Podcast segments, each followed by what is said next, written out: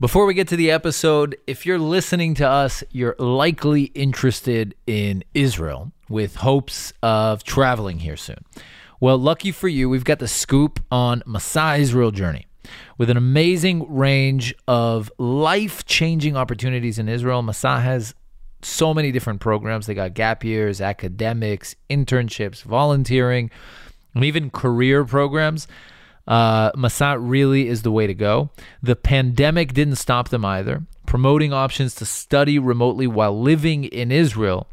There's no need to be fluent in Hebrew or break your bank account. They even supply partial funding. So you can make a positive impact on the world and you can fuel your passion and you can make your travel dreams a reality. So go to masaisrael.org, find out more.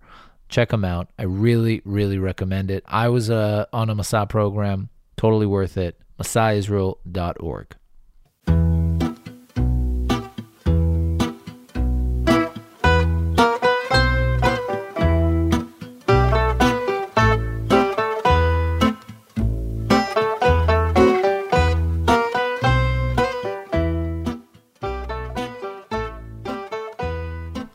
Israel is currently in the midst of a deadly Palestinian terror wave, the likes of which we haven't seen for years. 14 lives of innocent civilians have already been lost in four terror attacks, all in less than a month. In the meantime, merely 10 months after Bennett's government came to be, its foundations are already crumbling. A few days ago, Bennett lost his coalition's majority in the Israeli parliament, the Knesset, when his head of coalition and a member of his party, MK Idit Silman, announced that she can no longer be part of the coalition for ideological reasons. Indeed, Bennett betrayed his voters when he formed a coalition with Mansour Abbas's Ra'am party, an Arab party that some say is a sister to the Muslim Brotherhood organization. And now, when he lost his majority in the Knesset, some journalists claim that Bennett and his political ally Yair Lapid are relying on the Arab Joint List to save them from new elections. The Arab Joint List's members have a long record of statements and actions in support of terrorists. All that puts Israel and Israelis in turmoil. As many Israelis can't help but wonder when and where will the next terror attack be? We thought it might be insightful to talk to someone who unfortunately knows the grief personally. Yossi Tzur is the father of Asaf Tzur, who was murdered in 2003 in the horrific terror attack on City Bus 37 in Haifa in 2003. Since then, Yossi devotes his life to fighting terrorists and terror supporters. We're honored to have Yossi on the show with us today to talk about his son and to hear the perspective of a bereaved father on what our country is going through. Thank you so much for joining us. How are you? I'm good. Thank you for having me. Um, so we have your son's photo here uh, with guy. us and right on your shirt as well. Yeah. Um, so this was a long time ago, but it obviously He it didn't get the hair is- from you, obviously. No, he didn't. It obviously is with you till today. Um, every day, I'm assuming. well, every minute, Hmm. not every day. Um, I'm I'm I'm always saying that uh, since the uh, second that uh, that uh, terrorist exploded on the bus and killed Asaf, uh, since that second it became uh, my task in life. Asaf was almost 17. He was uh, in the 11th grade, uh, coming back from school, and he had all his life uh, ahead of him. He was. Uh, uh, he was supposed to finish school. He was supposed to go and do his, his his service in the army. He was supposed to go and travel. He was supposed to go and learn. He was supposed to build up a family. His life was was all ahead of him, and since that second that he uh, died on the bus, became uh, my task in life to uh, to continue to to uh, introduce him to the world, to to bring his uh, picture, his uh, uh, personality, to to make everybody knows that he existed, and I'm willing to go from place to place and talk about him and introduce him and.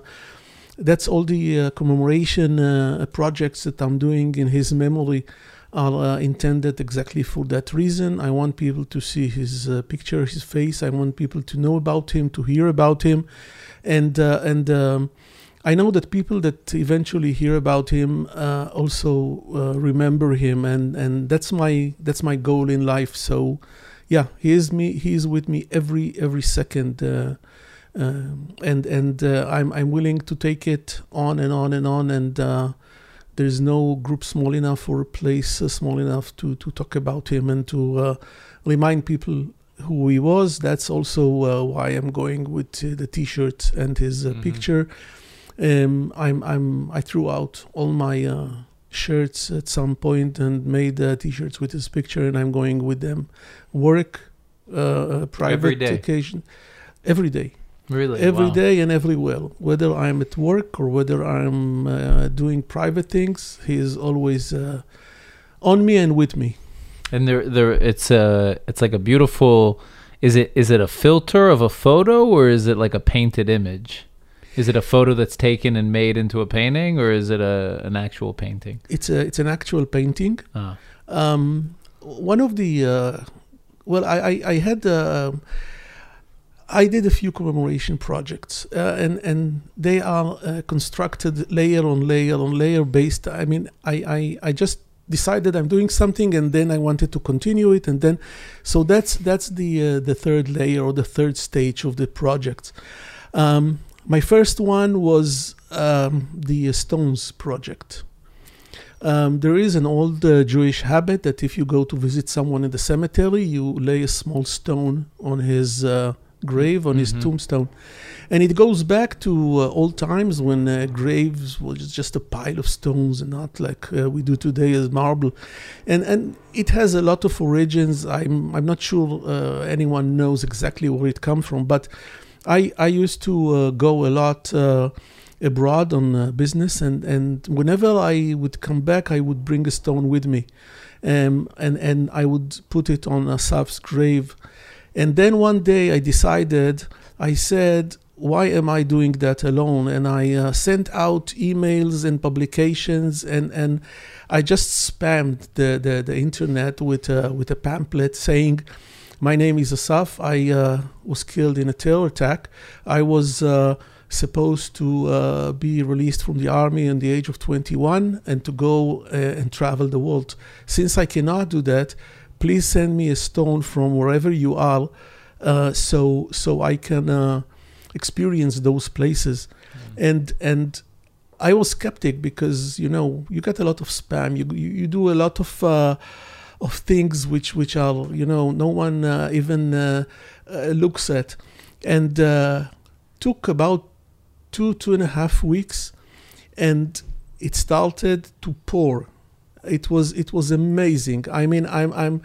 It's a, it's a, it's a, it's a wonder I'm not divorced by now because the the whole uh, the whole uh, house was filled with packages, small boxes, envelopes, whatever, and and we got so many, and it was so important for me to open each one.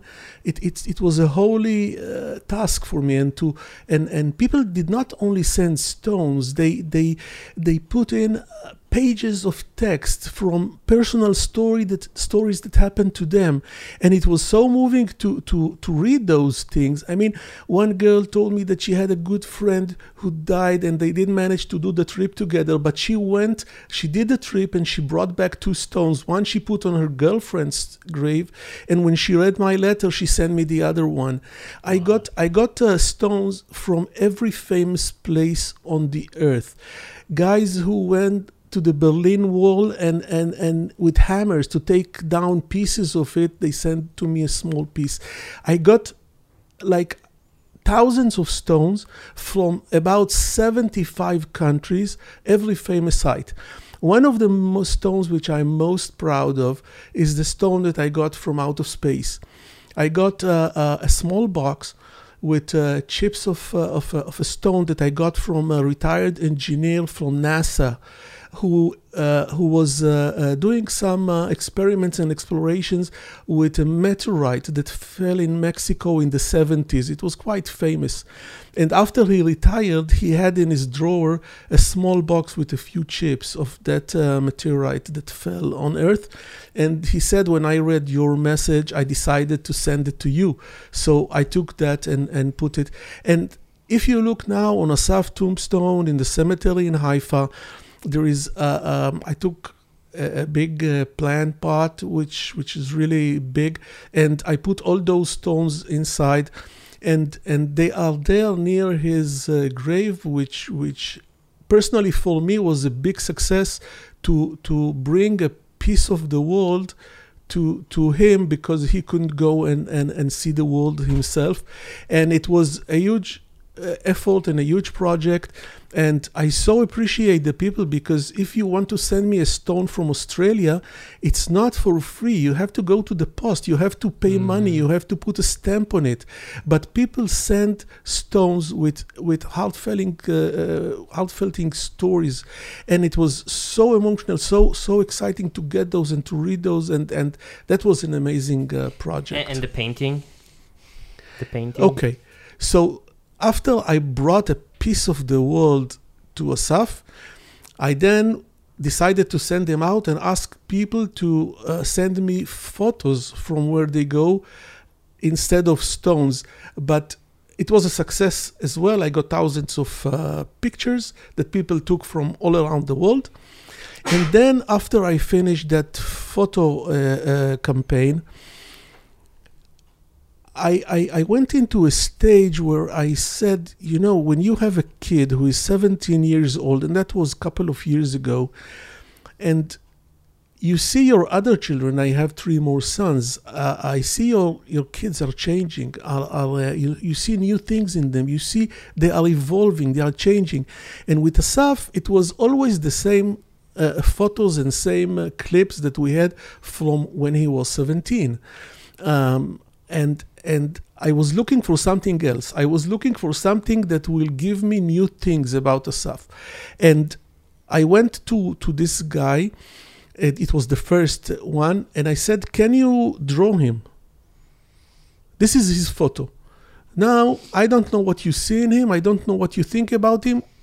Draw him, and I immediately saw that everyone sees something else in the photo and, and he's doing the painting in a different way.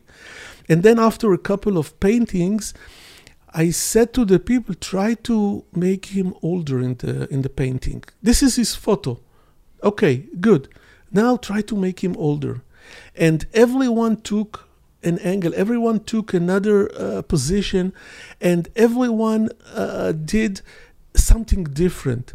This one, for example, is a, is a is a nice lady from California who read his uh, website and knew that he was uh, that uh, his hobby was surfing, wave surfing. So she decided to to to give him something which will make him more of a surfer, like with the hair, with the colors, with with, and and she sent me those. Um, some other people just made him a little bit uh, older, and then it was uh, uh, it got to be uh, an article in the uh, newspaper. And uh, for that article specifically the uh, newspaper took an artist and told him look make him 35 and The age he was supposed to be. in the age he was supposed to be at that time yes.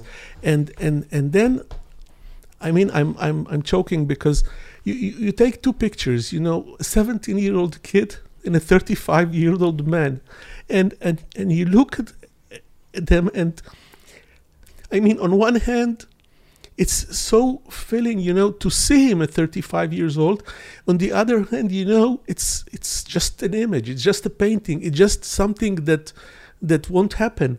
It's something that is totally imaginary and but yet I couldn't. Uh, I mean, I couldn't. I couldn't uh, not do it, and and and and it was it was an amazing uh, thing. And I have in my uh, house, I have a lot of uh, pictures and paintings. Some of them are not even real paintings; they are like cartoons. Guys who do cartoons in the newspaper, and I told Mm. them, you do cartoon give me a cartoon let's do a Mm. cartoon and and everything i got i saw something new in it. I saw something you know changed in it. I saw something and it was it was really something that that i could as close as i could get to really you know raising a kid and see things It's sort of evolving and changing. It's kind of like they're each a representation of the possibility of what could have been, maybe in a certain way. Because you know, when when life gets cut off so suddenly, I mean, the future is like you said. It's a, I mean, it's completely open. It could be anything. So Yeah. y- maybe these are all of the different paths that uh, Asaf could have taken. It's it's crazy to think, but he he was a, maybe what a little older than us, like two three years older. He would have been Yeah. thirty six today. yes Eh, and that's the point about living here, I guess, is that the randomness, you know, it could have been us, and maybe it, and it, I, it would. God forbid. But God yeah. forbid, but it may be n- n- not. I don't know if us, but someone we know. I mean, I know someone who was almost destined to be murdered a few days ago in, in Dizengoff, right? So this is the life here, right? It's it's all a big.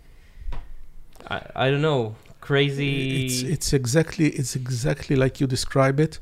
I can tell you that um, on that bus, um, city bus 37, um, on that day, um, 17 people were killed, were murdered by a suicide bomber who, who went on the bus, and through the years we got to learn more and more stories, and more of, and more families, and I can tell you.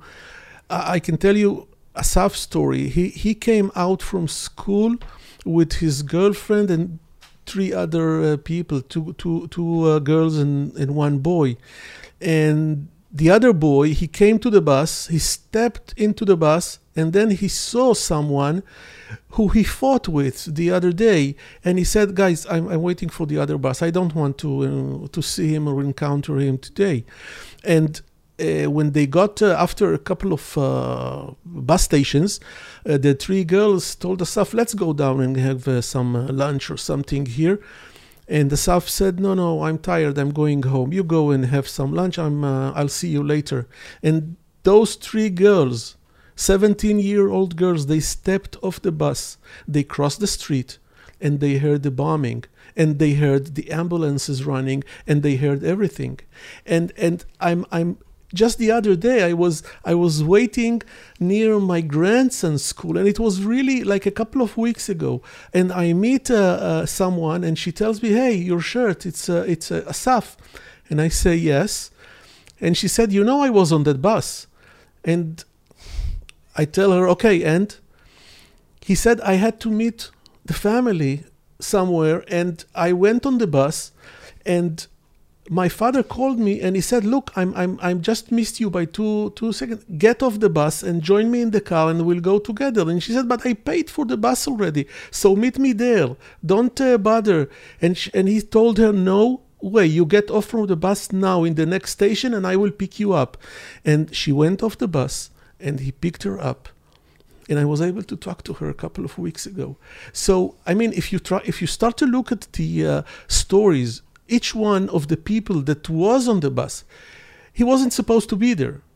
And if you look on those miracles of people who were saved just because they accidentally stepped off the bus or went off the bus, then I mean it's it's like you said, it's so random. You cannot know I mean you, you, you are walking the street, you don't know where it will it will fall on you and and I mean this is kind of uh, I don't know, maybe the fate that we are uh, that we are living with in uh, in Israel today. So- Cursed with, yeah. Yeah, so, uh, like uh, a friend of mine from abroad told me the other day, like, you know, some some questions we barely stop to think about, but how can you live like that? You know, how can can we live like that with that burden of existence? I, I must tell you, on one side, it's hard. It's not understandable.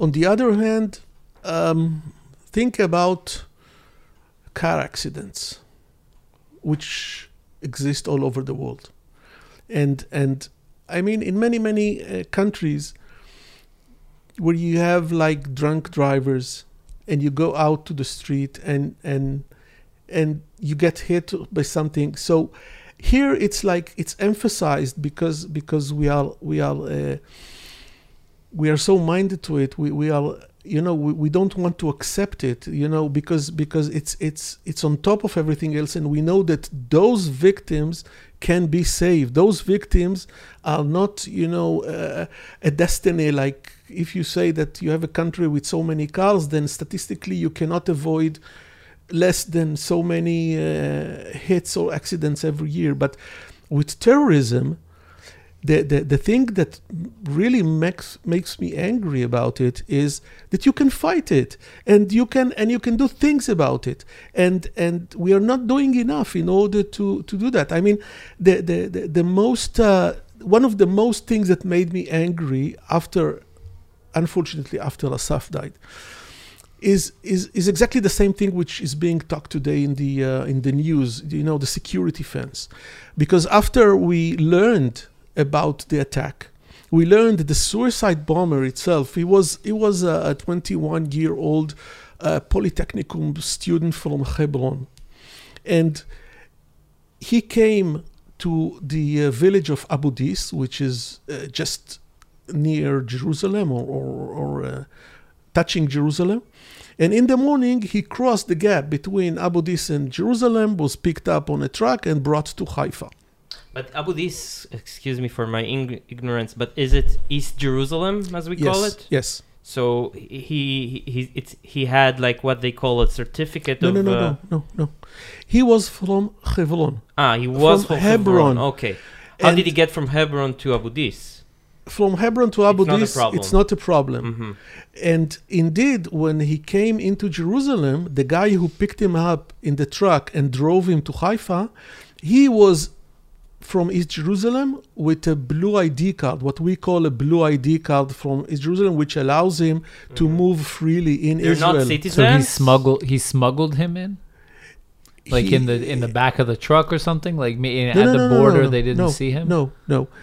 The, the, the terrorist walked from Abu Dis Hmm. into a junction in Jerusalem, and there he was picked up by the driver with the truck. This was one of the reasons that we started to shout, Why aren't you building the security fence so terrorists cannot walk from Abu Dis to Jerusalem or from anywhere to, to, to other place? And we joined a movement that was led by, uh, by the retired General Uzi Dayan, who was, uh, who was the. Um, uh, not the chief of staff, but his, his deputy, deputy chief of staff, and and he built up an, uh, a movement to to build a security fence, and we built a security fence. But what happened to it? I mean, how come that now, 19, the- 19 years after the attack in 2003, and after the, the security fence was built, two of those four attacks that you talked about in the beginning was were done by by uh, guys who came from uh, Jenin or from other place who not only walked through the fence they drove a car through the fence. Meaning that the the the, the fence who who cost us taxpayers in Israel billions of, of shekels basically today doesn't exist. And a terrorist from Jenin who wants to come to Tel Aviv no problem. He gets in, the, in a car, he drives to a place where there is a gap in the fence, and he drives in. So this is this is not fighting terrorism. If the same problem that we had back in 2001, 2002, 2003 exists today, 20 years ago, we are doing something wrong. We are not fighting terrorism. We are fooling ourselves. We So- are lying ourselves. So you think we should build a huge wall, uh, like we did in uh, with with Egypt, let's say, because you cannot compare the the wall we built with the territories in 2003 with the one we built with Egypt, right? The one with Egypt is just it's it's enormous. It's way more serious. So let's say we build something like that. And and what do we do with the with the Gush Etzion, with all the settlements? Like we leave them on the other side of the wall, or, do we build a wall beyond the settlements? Or How do you solve this problem? I have a deja vu to 2003, 2004, yeah, the but same uh, discussions, huh? same discussion. First of all, I resent the term wall. Okay. The, uh, the, the length of the security fence from the north to the south was around 300, 350 kilometers, hmm out of which only about 7 to 8% was wall, and the rest of it was fence, chicken wire fence, Which is the W- problem, which which with- led us to yeah but it was it was it was built with electronical Motion sensor. measures and it was supposed to be with a force uh, like the uh, border control that was supposed to patrol on the fence Mhm. and every time they took a little bit of money from that budget to put it somewhere else until not the, the force that was supposed to be there took to be somewhere else and the, the, the destruction of the fence was never fixed because there was no budget and and it's hard for the military to protect with with soldiers uh, 300 400 kilometer and and that's patrol. and that's yeah.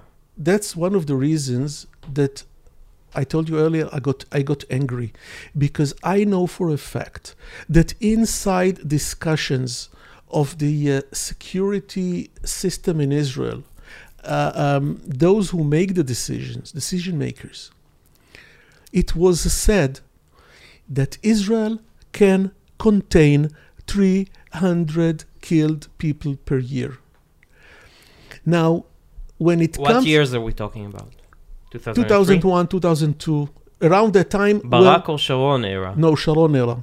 That was the time where where the system fought against building the fence, and we fought for it, because, I mean, the system thought that it will make the fence the border, and they and they didn't want to to they didn't want to make the the um, the fence because they said that will set a border that will cannot that we cannot go back from, and this is why you you asked earlier, what about Gush Etzion? What about this? What about that? The, the the fence was built in a way that it will exclude maximum Palestinian uh, uh, uh, villages and, and, and towns and whatever, and we live in the maximum number of Jewish settlement. But it wasn't meant to be a border. It wasn't meant. It was a security fence, and it was a fence, and it was meant to be a fence, and. Everywhere it was said that when when when a, a settlement between Palestinians and Israel will uh, be be done, the fence will be uh, destroyed, and the border will be wherever they will agree about the border. But the fence with Egypt, which you have discussed, is a good proof that we can do it if we want to. But the problem is that in the uh, Judea and Samaria, we don't want to, because we want to allow uh, workers to come in, and we want to allow them illegally. To, I'm, I'm not saying, illegally. Really- of course, illegally, yeah. but just but to, uh, to make it clear. but if if you want the housing prices to go down in Israel, you need you need workers to build the houses. If you don't, I heard China has a billion of them well, that's a different uh, discussion and a different uh, podcast. But uh, I, I'm, I mean, it's it's not a simple thing. But eventually, what I'm trying to say, when I hear someone in the security system says, the Israeli society can contain 300 killed people per year, I'm blowing up because there is no price on earth for my son. There is no price for it. And when you're starting to, to put prices on people, when you're starting to put uh, all kind of definitions and say it's okay, it's okay, no problem. If they kill only two here and two there, we will not respond. If they do this, we will not do that. And this is how we got to to to uh, to where we are today.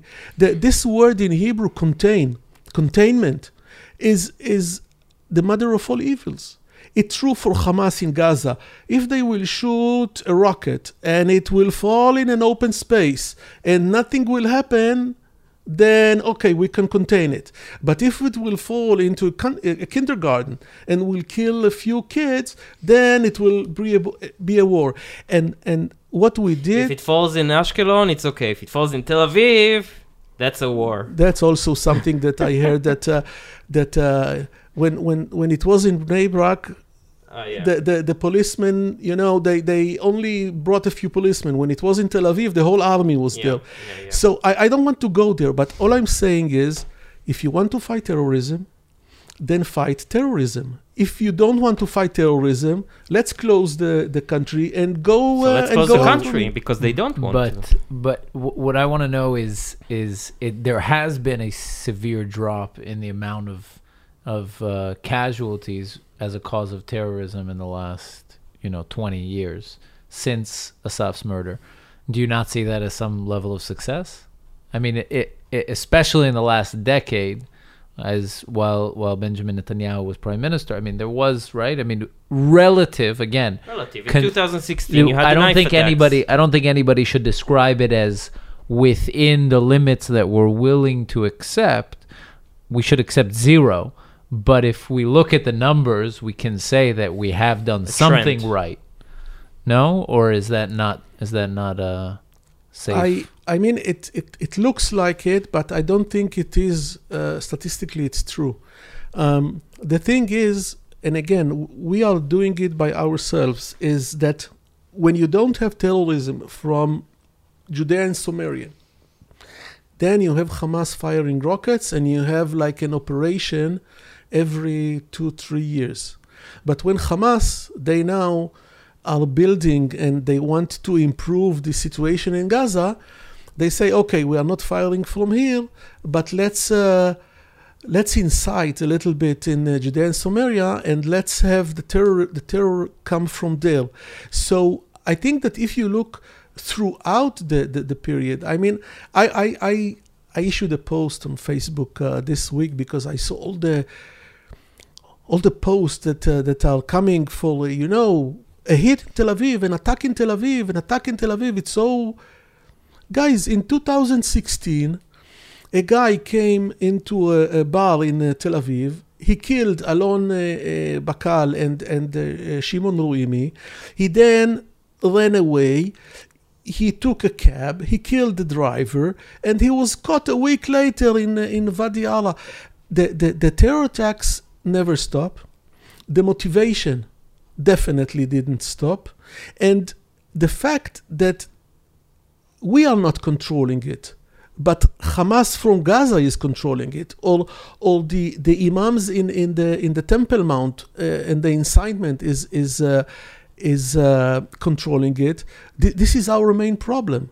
We are not in control of the war against terrorism, and we are but, not. But absolute control. I mean, it's like they say, perfection is the is the enemy of uh, of good, right, or good enough. I mean, absolute uh, success, right? Mission accomplished. Dropping the is not necessarily. The- No, even that, I don't think that would be absolute success because you'd start World War Three, and probably by the end Yeah. of it, I don't know if we'd But be you here. annihilate the, the But- terror. That's the only, like that's. But what I'm saying is absolute- absolute success is probably impossible. So given that, are we I mean, right, we have to ask what is the best chances of the best success possible? Are we not I mean speaking of the last 10 years, uh, we've had and again, not to diminish any value of life, but we've had probably in the last 10 years what, 100 200 deaths from If from you don't count rockets. no, from rockets and from terrorism and from in the past decade. Whereas in the years that Asaf was Yeah, in murdered, there was what I think that you had 500 in, in a year. Or something definitely, definitely, the period of what we sc- what is called the second Intifada in the years 2000 to 2000, let's say five, six, seven. Uh, it was it was a big uh, increase in the number of uh, deaths, but what I'm what I'm trying to say is, you you are looking at the results, Hmm. and I think that looking at the results is is not doing good to the war on terrorism because this is exactly our problem. If we have a year with I don't know two three people killed, then okay we are good. So let's take the budget from here and put it in in here, and let's take the budget from here and put it there, and eventually the war on terrorism decreases. And and I'm saying we have some root cause problems in Israel that are not being treated. Look, basically back in the 70s, there was some uh, location who wasn't known to, to everybody. I know few people known about it. This was the, the, the terrorist cemetery uh, in some area where they, they have buried terrorists in unmarked graves. And that was one of the factors that we know help to prevent more terror because the families and the terrorists themselves they knew that they are going to be buried somewhere unknown to anyone and their families will stay with with the doubts and and will not know where they are buried for what happens today? A guy comes with a knife to Jerusalem, kills someone, being shot by the police, and two days later, the family gets his uh, body back to bury, and it becomes a big celebration. He's a hero, he's a shaheed, and the whole village comes, and 2,000 people comes, and all those young people who saw, who, who see the, the honor that he is getting and respect that he is getting, are, are, are motivated to do more terrorism. Back uh, uh, in in the years and and the security system knows it and they all recommend it destroying the, the terrorist house immediately was one of the most deterring uh, measures that Israel could do. Look at it today. The Supreme Court, the, the, the Bagatz, is, is stopping everything that the army is trying to do. And we got to a situation where not the army, not the chief of staff, not the prime minister is running the country, but a couple of judges in the Supreme Court. They are running the country. And I can give you, uh, I mean, I can give you a lot of, of items uh, that each and every one of them will contribute a little bit to the to the war on terrorism. But when you don't do any of those, I mean, look at the conditions that terrorists are, are being held in the Israeli prisons. Oh. Five star hotels, they are managing themselves, they are getting special foods, they are Degrees. getting visits, they are getting. Uh, They can have sex, right? Hmm? They can have sex with their spouses. it's, There's, uh, it's, uh, visits. there, there are Conjugal visits. There are conditions to it. One of the phenomena that increased a lot was they are smuggling sperm from the uh, Right. from the jail, and you can see most of the the biggest terrorists have children. When when when you look backwards, you see they didn't mean the, they didn't mean their their, their, Yeah, their yeah, yeah. wives or spouses, but they have children, and and Amazing. and in, in, in, in big pressure of, of us, the bereaved families and the politicians, Israel passed a law uh, to, to take off the, the, the amount of money that the, the Palestinian Authority is paying to the terrorists from the money that Israel is giving to the Palestinian Authority. We have to explain this. The PA, our friends, our allies for peace, our partners, air quotes, uh, they, uh, uh, Mahmoud Abbas, basically, they pay the families of each uh, terrorist. So monthly stipend. a monthly, yeah, a monthly sum. Uh, which depends yeah, on the the- success of the. on the amount of years that he uh, he is being put in jail. Now, the amount of years that he's being put in jail is directly related to the crime or to the terror attack that he and did. if he died during the the terror they still, attack, they still get they money. pay a lot of money, I presume.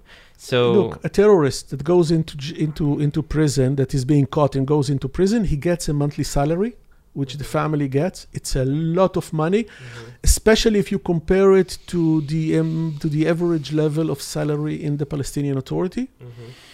When he gets out from jail, and unfortunately, a lot of them are getting out of jail in all kind of deals, like the Shalit deal, for example. They are getting a special amount of uh, one-time amount for for for uh, tens of thousands, Severance package. something like that, and they are entitled to a job in the PA. In, in levels again depending on, on what they did in colonel level general level whatever What- level wh- yeah. and and I mean, if you look if you look at the list of benefits that they get from the from the PA, it's despicable. what What do you suggest we do? Do you think that we should just eliminate these benefits, or should there be even harsher punishments for these types of terrorists?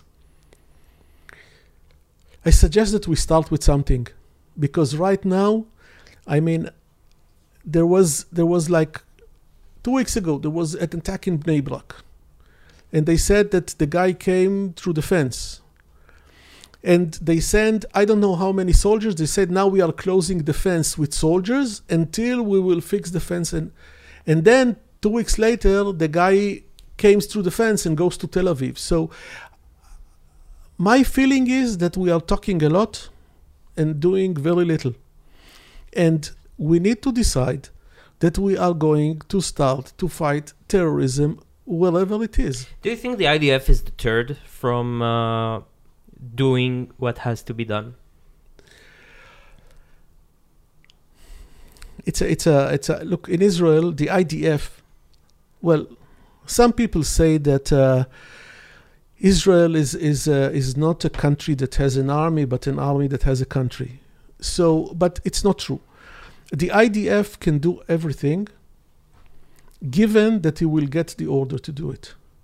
And I think that politicians are a bunch of cowards that do not want to go and do what needs to be done. But we, we saw that in reality, time and time again. First of all, we see that almost all generals coming out from the IDF and going to either politics or, uh, you know, doing some, I don't know, public, uh, I don't know, research or whatever, going to talk in talk shows, etc.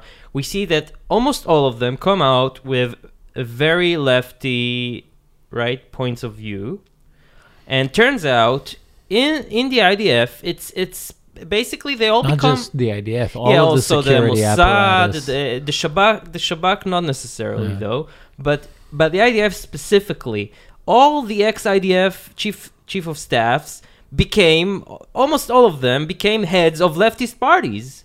So so and then you see, you look back and you see that in reality, like you know you know in the operations in Gaza, you see that when Gantz was the chief of the IDF, uh, he really did not want so so it's not only in the end the politician thinks about the the committee that will judge him here in israel we had some famous committees mm-hmm. after wars right it's called a committee right uh, mm-hmm. uh, that commission Hakira. investigation committee. yeah, commission yeah um, and and so the politician thinks about it right so when the chief of idf he goes to the chief of IDF and tell, okay, we want to go into Jenin now, and just let's just f them up, okay? And the and the chief of IDF tells him, you cannot do that. This, this will cause a great uh, uproar of violence, and I, I can't, you know, in, when when they investigate you, I will say that I was against it, right? So it's not fair, I feel, to blame only the politician, or am I wrong?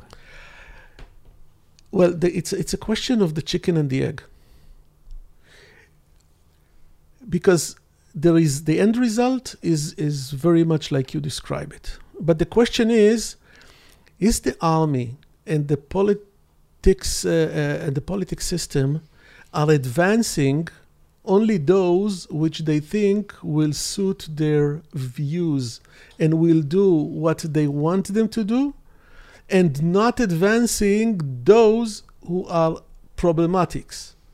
And we have a few examples of those uh, in, in in the years uh, that we saw that people who were just a little bit more right wing, they were thrown out of the army. I don't want to say even Ariel Sharon, but also Ariel Sharon. Mm-hmm. Ariel Sharon did not become the chief of staff of the IDF because his views did not suit the government at that time. And and this is the chicken and the He egg. was also banned later from being the minister of security. Yeah. People don't remember, but he was actually banned. he was he was not banned. He was uh, he was uh, he was forced to resign from the uh, Minister of Defense, and and uh, but but the the committee did not say anything about the future, and then he became the prime minister. But I think we have this is this is this is also a problem that that we have that if you look on the IDF today, you will see in the what we call I don't know how do you say it in the army, but it's mid, middle management. Okay, in middle management, most of the officers of the Israeli army today comes from the right wing sector. I don't want to say settlers, but from the right wing settler. But when you look upper from from I don't know colonel and above, you don't see them there. They are somehow vanishing, and and there, there was a lot of things about the Wexner Foundation that uh, that is is educating those uh, uh, soldiers.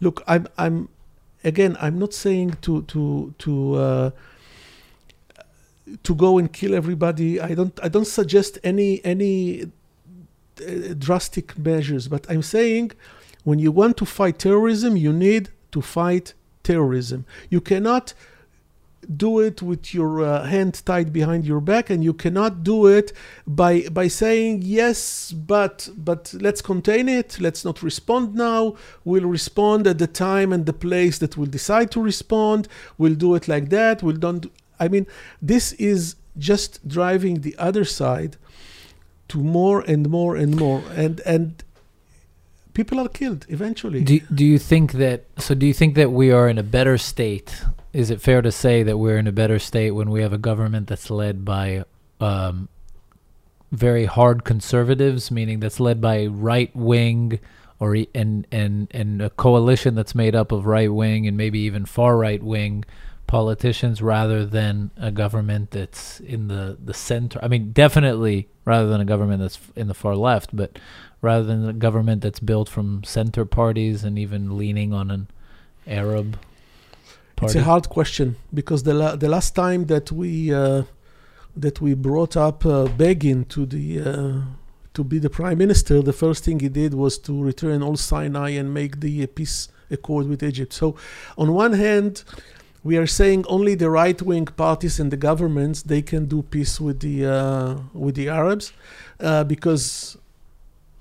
I mean, their followers will not uh, throw them away uh, or, or overthrow the government. And, and when there is a left uh, uh, government in, in power, they don't have the power to do what uh, a right uh, government can do. But I mean, it's a, it's a, it's a, again, it's a hard, it's a hard question. And again, I'm saying, I'm not talking about um, about strategical measures or strategical um, war. I'm talking about tactics.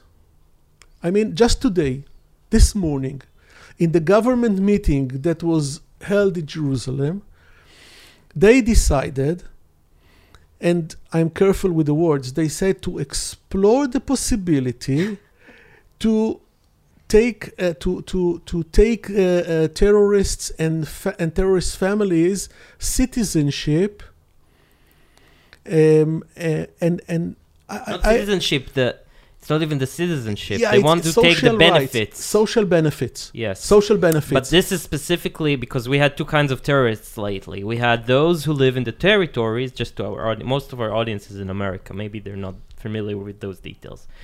Some of some of the the the, terror, the terrorists in recent attacks were from Judea and Samaria, so they're Palestinians or whatever you want to call them, without uh, citizenship full Israeli citizenship and, and benefits. some were Israeli citizens, equal like you, me, everyone, uh, who are not occupied in any way, and yet they they did some terror attack, and they those Israeli citizens are eligible, like their families are eligible for s- social uh, benefits, welfare. welfare.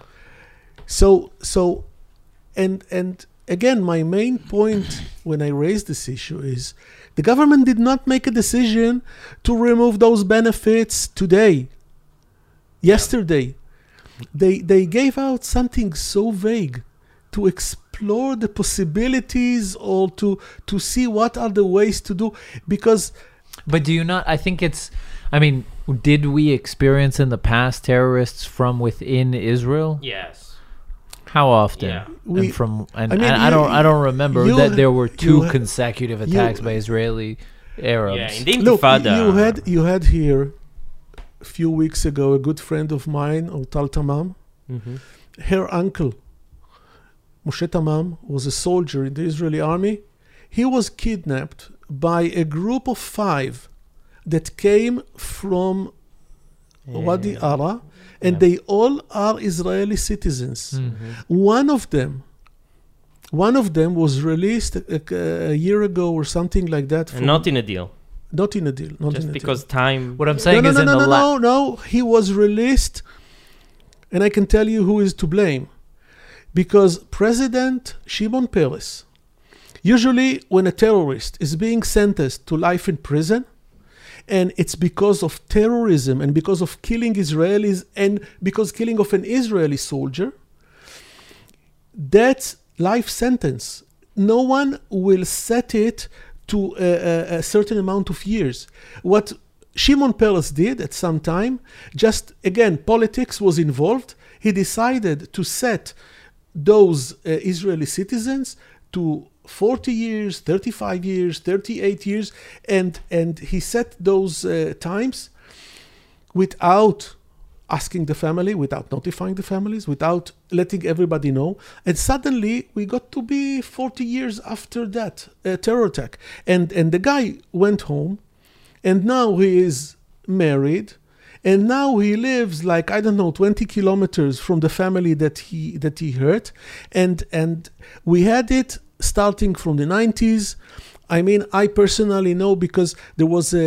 a, It was actually the 80s, I think, even late 80s. it was 84 something. Right. 84s. But I, I remember there was a guy, a, a- a 15 or 16 years old boy, Danny Katz, who lived in Haifa in the Dania neighborhood, and he went from his house to another friend's house and a truck with uh, uh, Israeli Arabs who worked there in one of the buildings. They kidnapped him and they killed him and they found him in some, in some Not cave to in mention a year ago, Yeah, a year but- ago in the May events. Yeah, but I, I'm, of I'm course. doing hand motions on you. Yeah, but Like, I think uh, in the May events, people- most of uh, many of them were Israeli Arabs. But I think most of the terrorist attacks, especially those that resulted in death, and certainly those in the last ten years, have been conducted by Palestinian Arabs from the territories that are not Israeli citizens. And what I'm saying is, and this isn't necessarily true, that I wonder if in the last 10 years when Benjamin Netanyahu was prime minister, if we had two attacks like this and the issue arose, if it wouldn't have been more likely. And generally speaking, if it is not more likely that a government that doesn't include an Arab party and that rests on, you know, uh, four four uh, Arab anti-Zionist uh, uh, Arab members of, of parliament and left wing and far left wing parties, wouldn't a government that rests on right wing be far more likely to pass that kind of legislation and say, okay, you know what, guys, we're stopping to pay so- social welfare benefits to these people? If you apply pure logic and common sense, the answer should be yes. But we saw that with, with Benjamin Netanyahu as prime minister, starting from where his problem started to be, he stopped any attempt to change the structure of the Supreme Court. He stopped any uh, attempt to, to, to do things which could have fought terrorism better. And I can tell you because I was involved in a, in a, in, in a few of those. I, I mean, it, the attack that killed Asaf in Haifa. I told you earlier the terrorists came from Abu Dis. A guy with a blue ID card took him with a truck to Haifa. That was a, a crime family because the driver was one brother. In Haifa, we had two others. Those two others lived in Haifa more than 10 years. No reason to do terrorism, but the motives were just religious motives because they were fanatics uh, Islamists. And those two one of them was a minor so so he got he was sentenced to 8 years he finished his uh, time and he went out the other one was sentenced to 20 years and the other guy is going to be released in in 8 months March 2023 because he was sentenced to 20 years on on on uh, 2003 Are you for for the death uh, penalty for terrorists? It's a big question. Uh, I mean, I'm, I'm. It's a, it's a, it's a.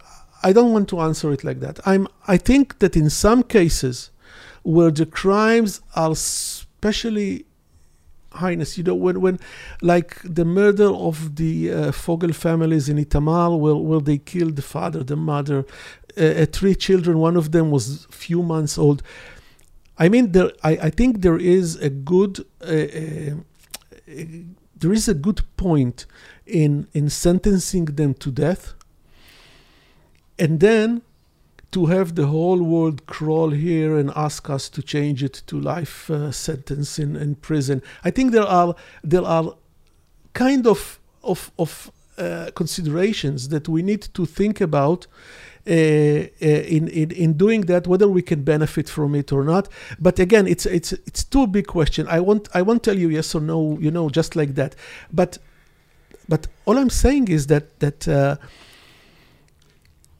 Even even with with uh, I mean with uh, with Netanyahu in back in 2013 uh, Obama and Kerry they uh, came and they pressured Israel to go into uh, discussions with the Palestinians with Abu Mazen. And they had to offer a bribe in order for the Palestinians to come to the talks. And Netanyahu instead of uh, you know, freezing the the settlements, he decided to release terrorists because political considerations. So all I'm saying is it was decided to release some hundred and something terrorists in four uh, in four batches, and and they released the first, the second, the third. When the fourth came, they saw that all the the, the terrorists there are Israeli citizens, blue ID cards, and then Bennett and his uh, his party stood uh, and said we are not agreeing to that. We'll break the, fam- the, the, the government. So, I mean, the issue of, Is- of Israeli citizens and the issue of how we handle it and how we are fighting it is is totally neglected. But let's go time. back to this government. I feel like we're beating around the bush, and I don't want to make your life easy about about that. So, so I'll, I'll ask you simply. First of all, would you say were you supporting? Uh, because there were many families, grieving families like the Hajjaj family, who advocated for Bennett and Mhm. Shaked in Mhm. the in in the last election, at least, and maybe those before.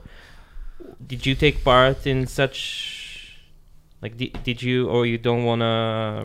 Like, no, I'm I'm I'm uh, I'm uh, um, the Hajjaj family and and some others like Dvora Gonen from Lod who lost her son. Also, Tal Tamam who was Uh, here. She was also they advocating they for. they they um, they made a, a group called the uh, uh, Choose Life Forum, and uh, they are very very much active. I I joined them.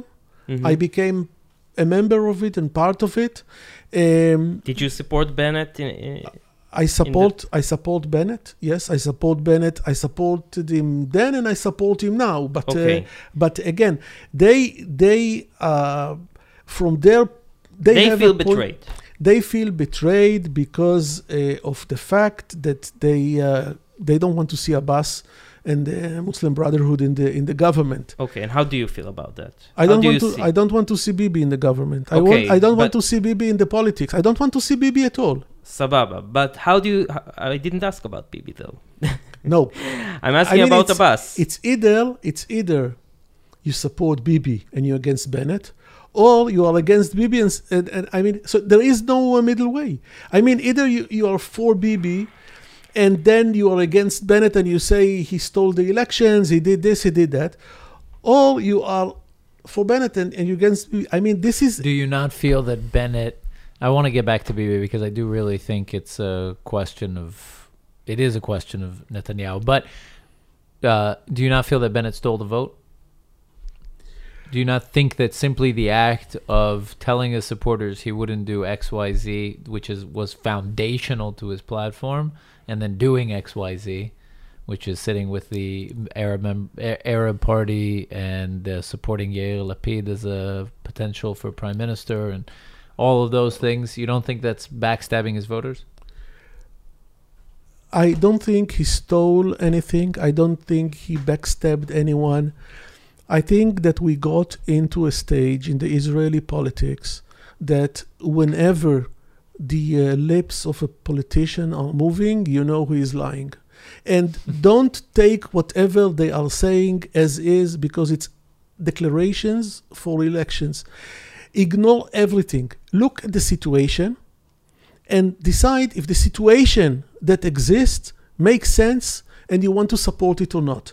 Now, when I saw that Bibi was willing to sit with the uh, uh, with Ra'am party, the, the Muslim Brotherhood, and he was negotiating with them whether in back channels or, or, or, or himself.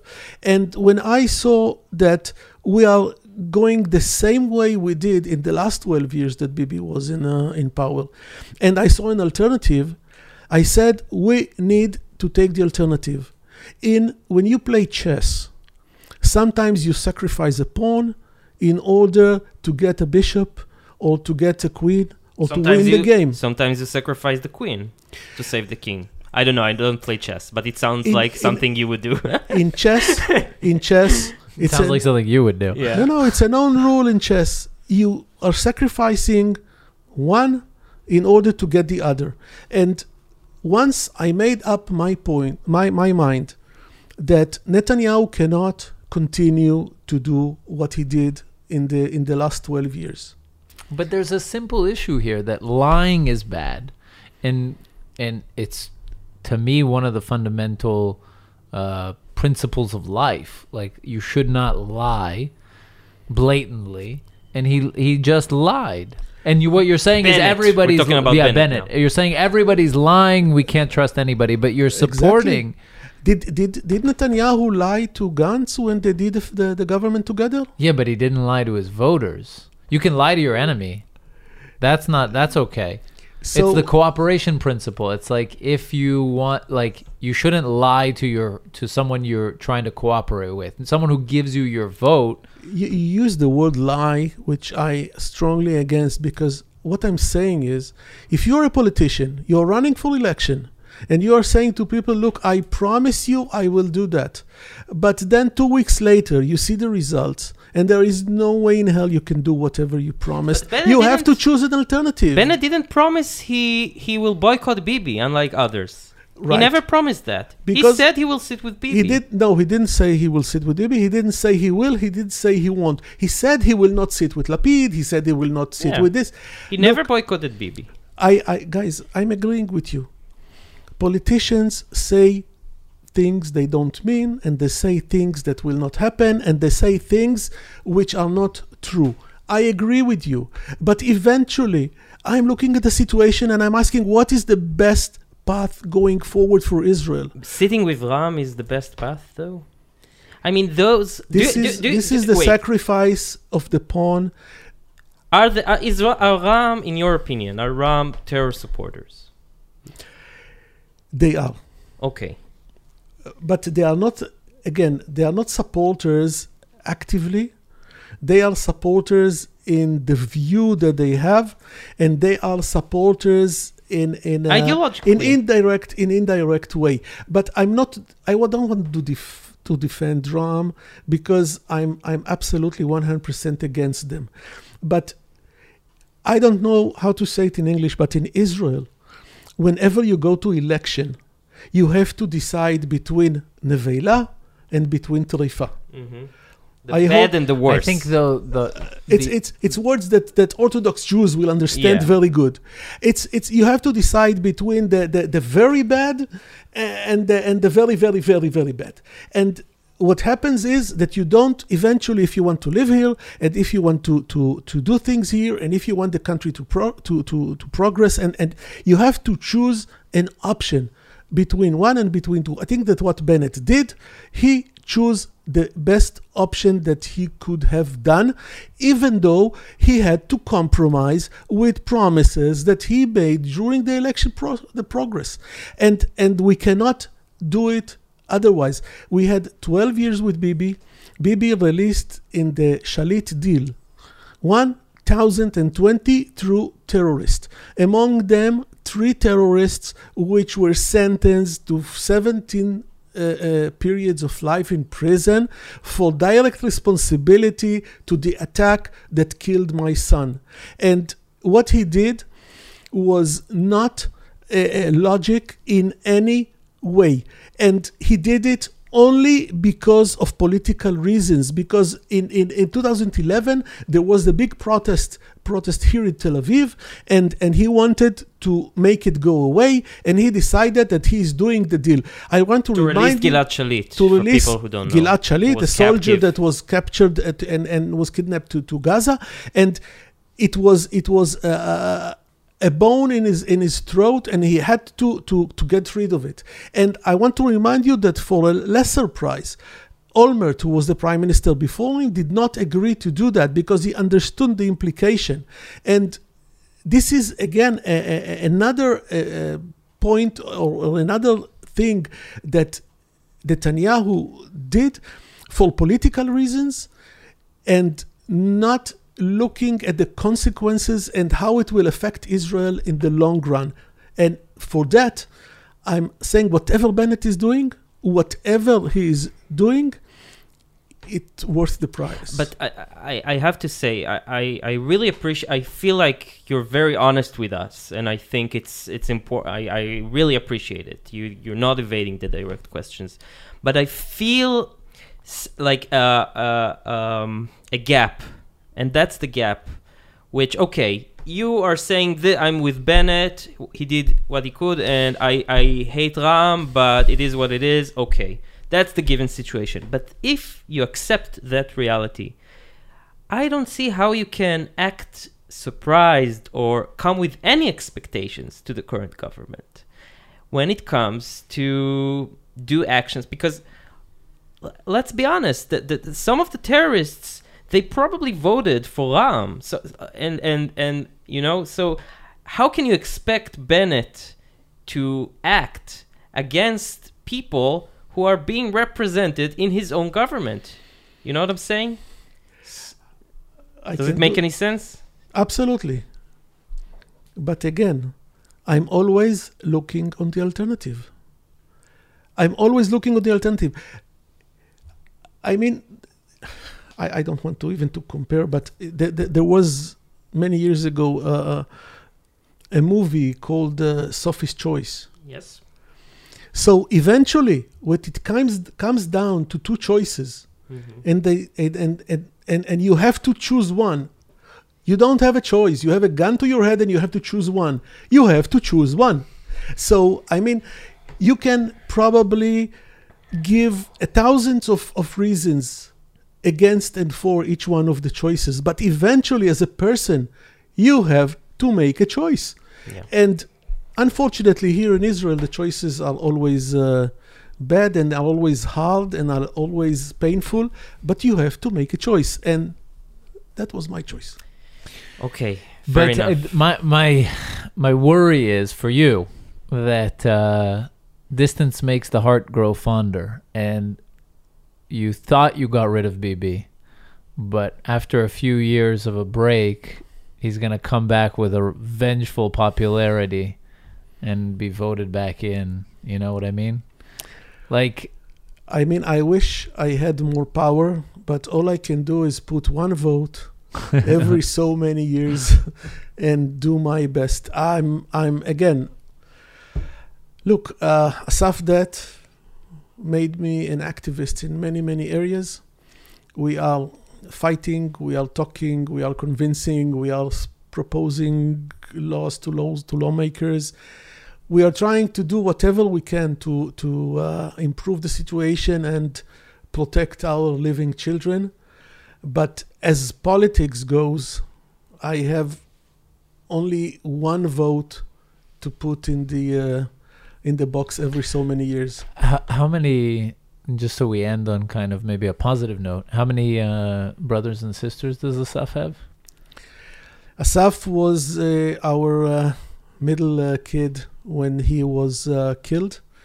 Um, he had uh, an older brother who was at that time a soldier in the army, and he had a smaller brother who was six years old then.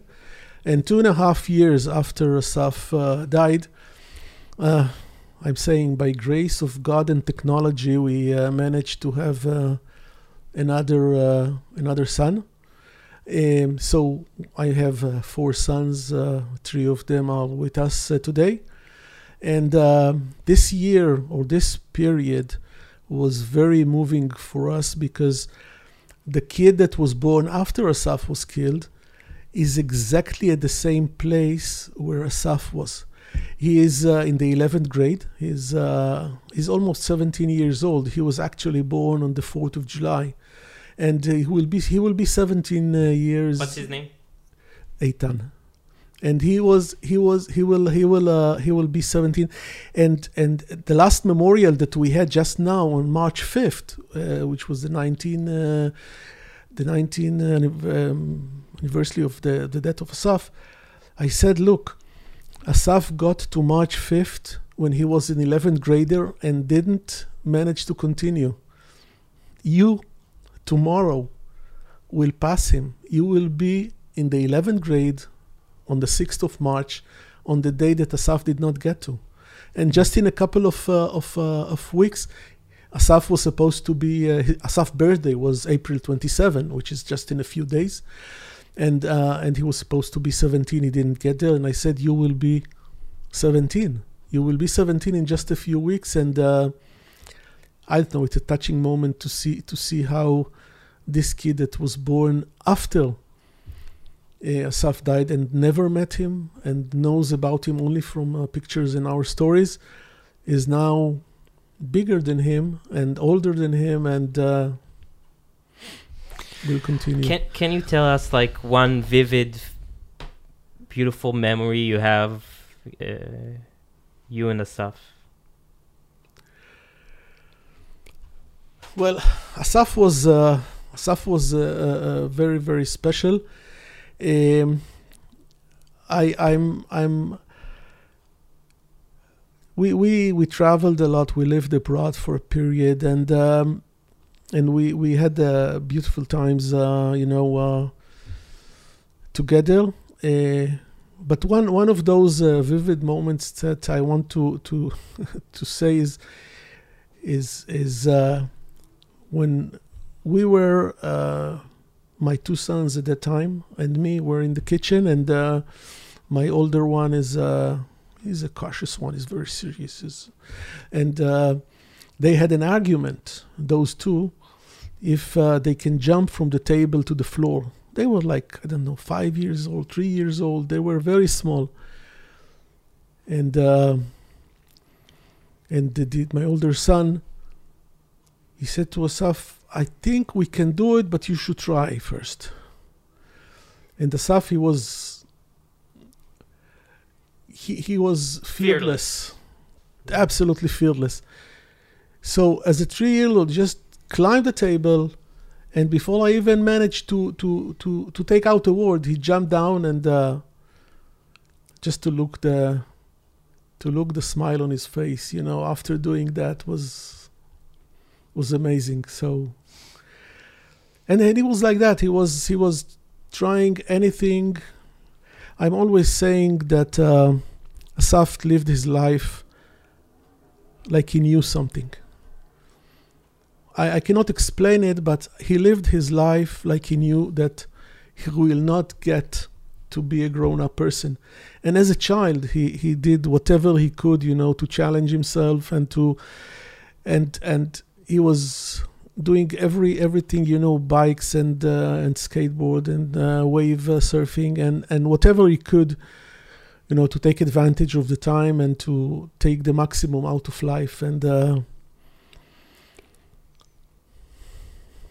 what can be said may his uh, memory be a blessing and Amen. may live on through those memories thank you so much for coming and sharing yeah we really appreciate it uh, and and how can people kind of learn more about Asaf and maybe uh, help with uh, your endeavors?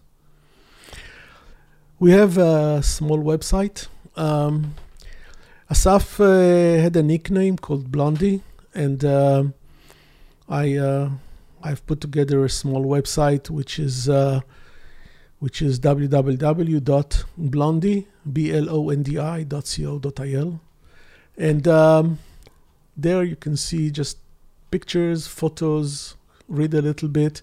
It's a bilingual uh, site, English and Hebrew, and uh, you can even, you know, click and uh, write me if you want to.